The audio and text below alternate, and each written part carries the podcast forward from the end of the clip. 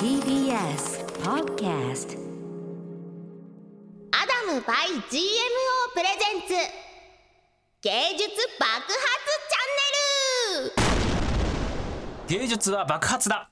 こんばんは。1月のナビゲーターを務めます。TBS アナウンサーの熊崎和人です。アダム by GMO プレゼンツ芸術爆発チャンネル。この番組はマンスリーパーソナリティを迎えその方々がやってみたい内容を形にしていくという自由なアトリエのようなラジオ番組。毎月共通の条件は一つ。それは番組を通じて NFT アートの制作をしていただくことです。そして1月のマンスリーパーソナリティはツイッターでの2コマの育児漫画が話題の犬犬さんです。2回目の今回はイラストレーター漫画家イラスト系 YouTuber 斉藤直樹さんをお迎えします。一体どんなお話が聞けるのか化学反応が起きるのかそれでは最後までお付き合いください。芸術は爆発だ。アダム by GMO プレゼンツ芸術爆発チャンネル。この番組は NFT アートならアダム by GMO の提供でお送りします。芸術爆発チャンネル。芸術爆発チャンネル1月のパーソナリティツイッターでの育児漫画が話題の犬犬さんです。犬犬さん今週もよろしくお願いします。よろしくお願いします。さて今回はですね犬犬さんのリクエストでゲストをリモートでお迎えしています。イラストレーター漫画家イラスト系 YouTuber これまでグラップラーバキのスピンオフ作品バキどもえをはじめポケットモンスターのキャラクターデザインなどを手掛ける。YouTube ではイラストの描き方などを配信し登録者数は100万人を超えていらっしゃいます。斉藤直樹さんです。よろしくお願いします。よろしくお願いします。犬犬さんが今回斉藤さんとぜひともお話がしたかったということなんですが。はい、もう本当にただのファンでして僕ずっと斉藤直樹先生の動画拝見させていただいてましてあの、まあ、ゲストの方どなたかをお呼びしたい方がいらっしゃいますかと言っていただけたのでもうパッと出てきたのが斉藤先生だったのでもうぜひにということでお声掛けさせていただきました。では今日はですねぜひ犬犬さんから斉藤さんにですね、はい気になることも何でもはい、このラジオを介して聞いてくださいはい、ありがとうございます。では犬犬さんぜひはい斉藤さんにご質問よろしくお願いしますはい、ありがとうございます。えっと、僕、あの質問すごい考えてたんですけども、斉藤先生の動画を見返していくと、大体答えを出していただいてるっていう、その、育児関連に紐づけてちょっといくつかご質問させていただきたいなと思ったんですけども、あの、斉藤先生、あの、お子さんと一緒に動画出してたりされてて、僕もあれが本当に好きですごく楽しく見て、拝見してまして、まあ理想的だなといつかあんな風に一緒に絵描けたらいいなと思ってるんですけども。お子様がこう生まれになった時にやっぱりこう育児とかなんだかんだで忙しくなってきてこう今までと同じ生活がちょっと難しくなるというかルーチンが乱されてくるとこあると思うんですけども。そういう時のあのリソース配分だったりとかこうちょっと自分の時間が取れないい苛立ちじゃないですけどもちょっとこう抑圧された感じというのもあるかなと思うんですけどもそういったところの折り合いのつけ方みたいなので気をつけてたことってあるんでしょうか？ああ、そうですね。なんか、うーん、前は結構なんか不必要なことも自分でやっちゃってたところがあったと思うんですよ。それはなんかそのクリエイターとして、例えば税金関係とかはい自分でやんなきゃいけないとか、あとはその、なんだろう、まあ、細々したこと、事務作業とかも自分でやってたし、なんかそういうのがもうどんどん無理になっていくので、なんかそれをこう、アウトソーシングするっていうのを結構覚えていったような気がしますね。自分じゃないとできないことみたいなのに絞っていくことが多分時間を捻出することにつながるのかなって思ってますね。でもなんか逆に、逆に犬犬さんめちゃめちゃなんかうまくやってそうな雰囲気は ありますけどね。いや いやいやもういっぱいいっぱいというかまああのそうですねまあいやいやいやもう本当に斉藤先生とかの方がいやどっどうしたらここまでいろいろできるんだという思うこともしきりで僕結構怠け者みたいなとこありまして。いやなんか僕すごいなんかあの犬犬先生を見ててめちゃめちゃ勉強になったというかうわそこれ見な見習わなきゃいけないなって思ったのがあのニコマ漫画出してるじゃないですか、あの楽しくてやばい育児。めちゃめちゃ好きなんですけど、ありがとうございます。なんかそのそれまで結構そのかっちり絵を描くイメージだったんですよ、稲荷先生って。あでなんかそれからもうめちゃめちゃふにゃふにゃな線で描かれるじゃないですか。ーはいいやこれはこれでいいんだみたいなのと でも確かに可愛くて力の抜け方みたいなのができるようになったのってやっぱり育児と併用してそうせざるを得なくなったからだなっていうふうになんか見てて思いました。おっしゃる通りではい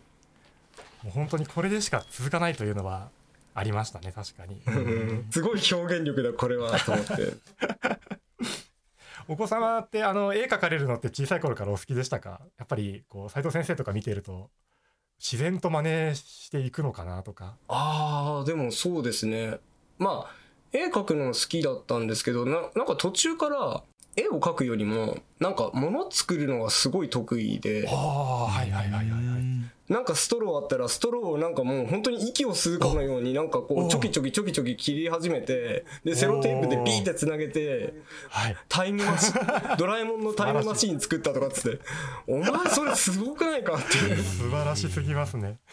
なんかそっと置かれるんですよね。そのさっきもドアになんかこう紙がこう貼られてて これなんだろうって思ったらなんかあこれちょっと多分ラジオだから見えないと思うんですけどはい。なんかはい。あ紙今書かれてる。をたあのつなぎ止めてほんでなんかスマホみたいな作ってるんですよね。おお なんかこうボタンとかがこう12345とかって書いてあったりとかしてでなんかそのい。いねボタンとかついてたりするんで かわいい。いいねと OK ボタンとか入っててこの OK といいねの違いは何なんだろうとかすごい面白いんだけどでもなんか紙何何層もあっていろんなは言葉も書かれててすごいですね。ここがアイそうデアなんですよね。ねうん、こんなの僕は作ろうと思わないからすごいなって。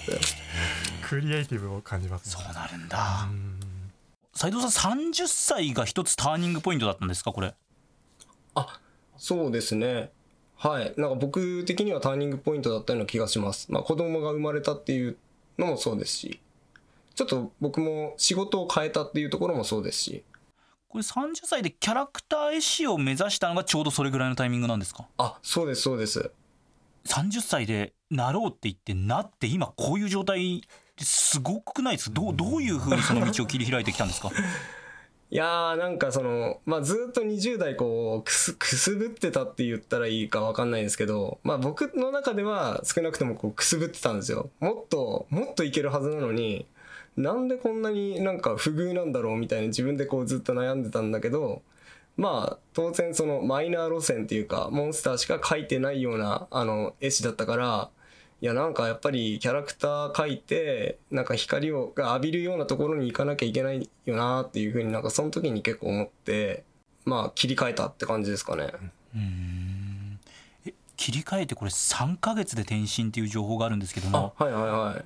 キャラクターこれまで描いてたたちとまたちょっと違うじゃないですあかそうですね。いけるんですかそれ？いけましたね。いやでもねなんかその運よくキャラクターデザインの仕事が来たんですよ。来たというか、ゲーム会社に遊びに来ないかっていうふうに言われたんですよね。でその遊びに行った時にキャラクターを描いてる現場みたいなのがあってでそれ見てなんかああすごいなここで働きたいなって思ったんですよ。でなんか後々その会社さんから関わりたいプロジェクトあります？って聞かれたんでああなんかあのキャラクター描くプロジェクト行きたいですっていうふうにその伝えてであキャラクター描けるんですよね？って言われたんであ描けますって言ってやったことなかったんですよその時ははい。そんなに。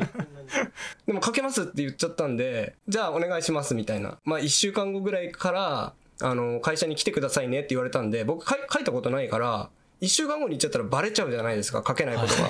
はいだからちょっとあのめちゃめちゃ今忙しいんであの3ヶ月待ってくださいっつって。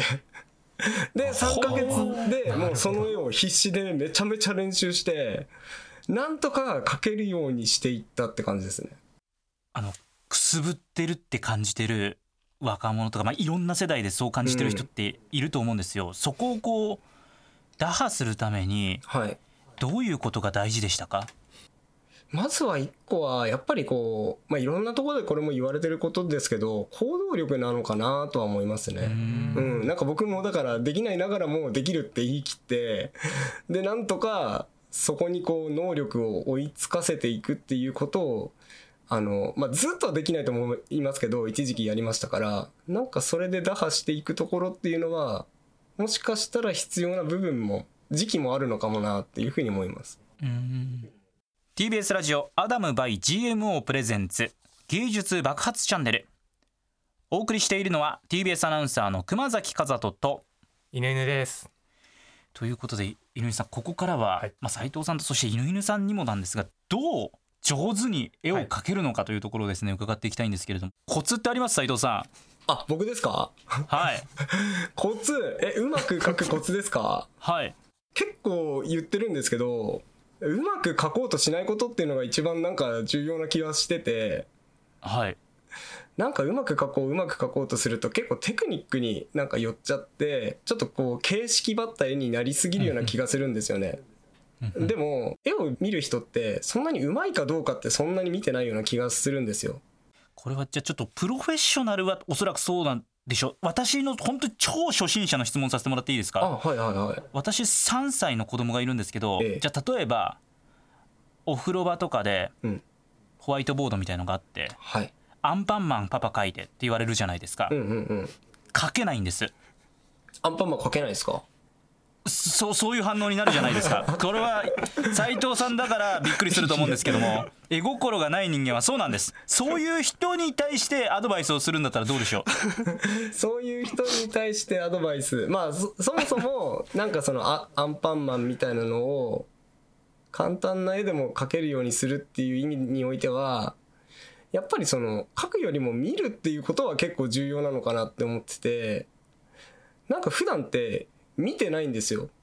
みんな。その物事を結構真剣に細部まで見るっていうことはしてないはずなんですよね。なので今度やってみてほしいんですけどアンパンマンを見ながら描くっていうことを一回してみると、はい。あれ？なんかここってこうなってたんだっていうことになんか気づくはずなんですよね。いやー確かになんか知ってるうん、ですけど知ってはいるんですけどいざじゃあ何も見ないで書いてくださいってなるとうん、書けないです描けないですよね。あとちょっと本当にこれも超初心者の意見として憧れるのがうん例えば紙とかあってなんかさらっとこう犬犬さんもまさにそうなんですけど収録中もさらっとなんかパパパパパってなんかこうペンを動かしておしゃれな絵とかを描くわけですよ。どうやったらなんかこうさらっと別に何の考えもなしになんかこう無の状態で何を描いてるわけでもないんだけど描いた絵がおしゃれみたいな状況になれるんでしょう。それ犬犬さんに聞いた方がよくないですか？そうですよ。これでもやっぱ絵心あるというかそういうまあプロの方とかって結構そういうのを見る機会があるのでうんうん。どうなんでしょうお二人？あでもやっぱり僕はですけどやっぱノートの端っこに落書きとかも小学校中学校高校とずっとやってたんでその延長ですかね。はあなんかやっぱりこうペン回すやつとかいるじゃないですかクラスに。いますね。あの感じだと思います。でかついやっちゃうじゃないみはあ。たいなじゃないですけど。手手癖というか。テクさんおしゃれかどうかちょっと分かんないですけど、はい。はい斉藤さんどうですか？そうですね。なんか僕はちょっと若干犬犬さんとタイプが違ってあのなんかそんなにずっとこう手癖で描いているみたいな経験はむしろなかったんですよ。少なかったんだと思うんですよ。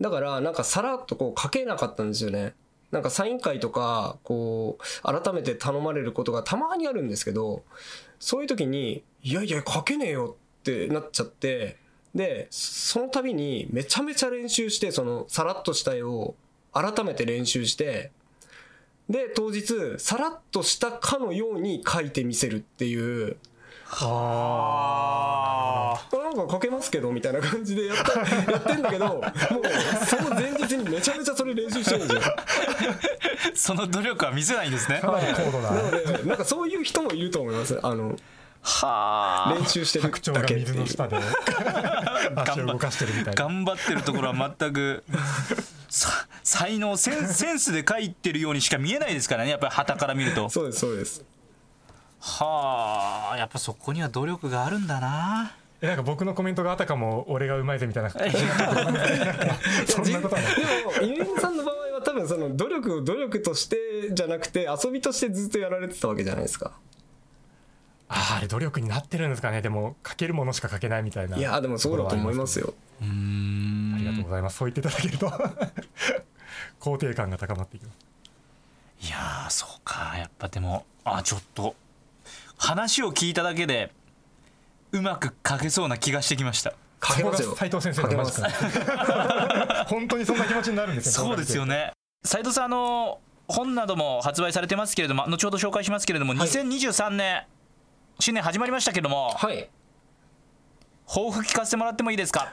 抱負ですか？抱負抱負はですねなんか今年はちょっと楽したいなって思ってるんですよねなんかどうしてもその力いっぱい頑張っちゃうところを今年はちょっと力を抜いて少しこうダラダラしてみようかなっていうところが まあ抱負っちゃ抱負かもしれないですね。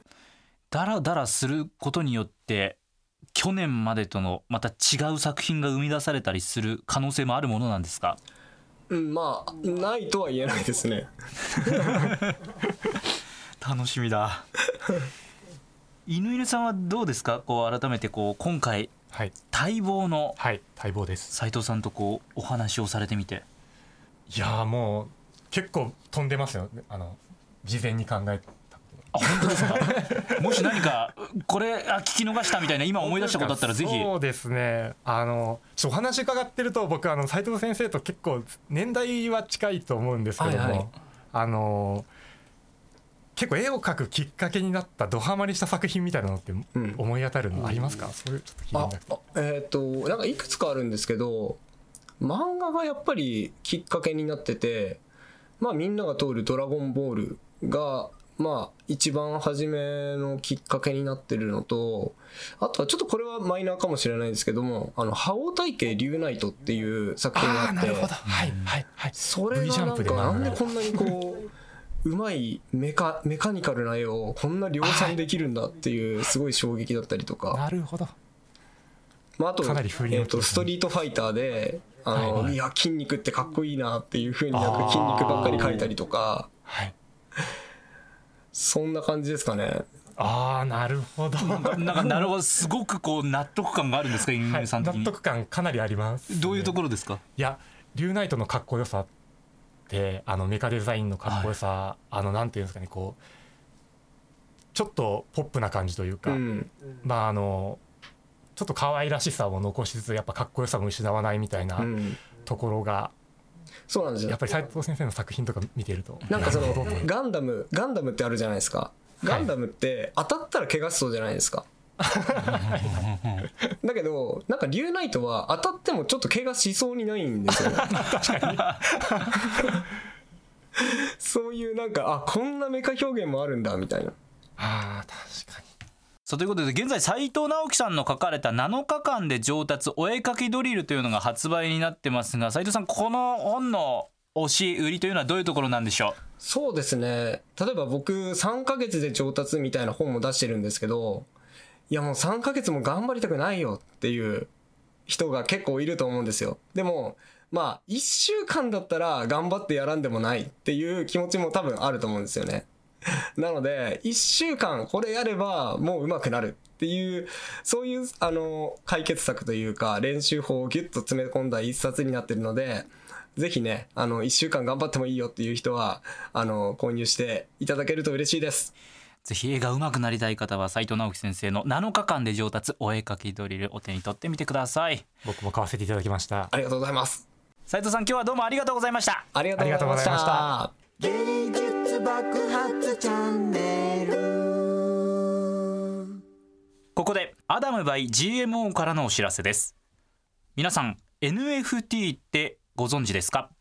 NFT はコピーが簡単にできてしまうインターネット上のデジタルデータに唯一のものとして価値を持たせそれが本物であると証明する仕組みです。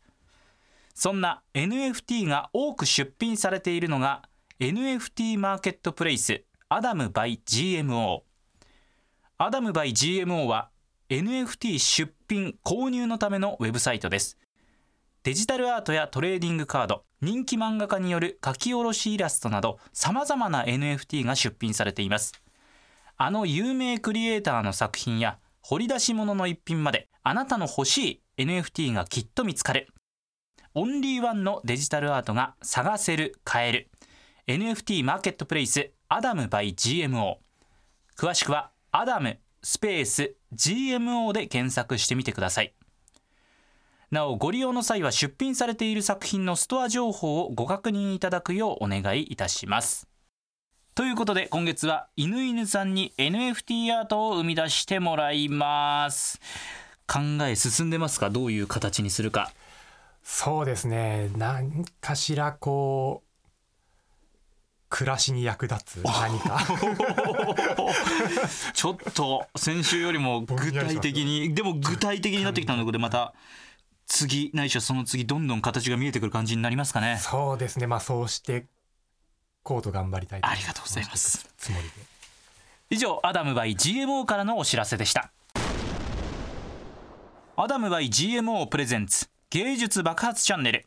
というわけで今回は犬犬さんがお話ししてみたかったゲストとしてイラストレーター漫画家イラスト系 YouTuber 斉藤直樹さんをお迎えしてお話を伺ってきました。犬犬さんいかがでしたか？いやーもう本当に来てくださってありがとうございます。という感じも感激です、まあ、ちょっとサイン会に来た一ファンみたいな感想しか出てこないんですけども。もう本当にありがとうございます。とても楽しかったです。ノートにたくさん書いた質問、はい。どうですか？たくさん聞くことできましたか？そうですね。はい。聞きたかったお話も聞けましたので、はい。一ファンとしてはごめんなさい。いやいや本当になんかこう一つやりきったというかありますねやりきった感確かに。あの斉藤さんと会えた話せたみたいな感じありますかね？そうですね。いやえ結構大物でもいいですよみたいな話を最初にいただいてまして、じゃあみたいな感じだったんですけど、い、やーご承諾いただいても本当にありがとうございました。いやー喜んでいただいて私としても非常に嬉しい気持ちでいっぱいでございます TBS ラジオアダム by GMO プレゼンツ芸術爆発チャンネル。ここまでのお相手は TBS アナウンサー熊崎和人と犬犬でした。来週もお楽しみに。僕のツイッターの漫画もぜひご覧ください。アダム by GMO プレゼンツ芸術爆発チャンネル。この番組は NFT アートならアダム by GMO の提供でお送りしました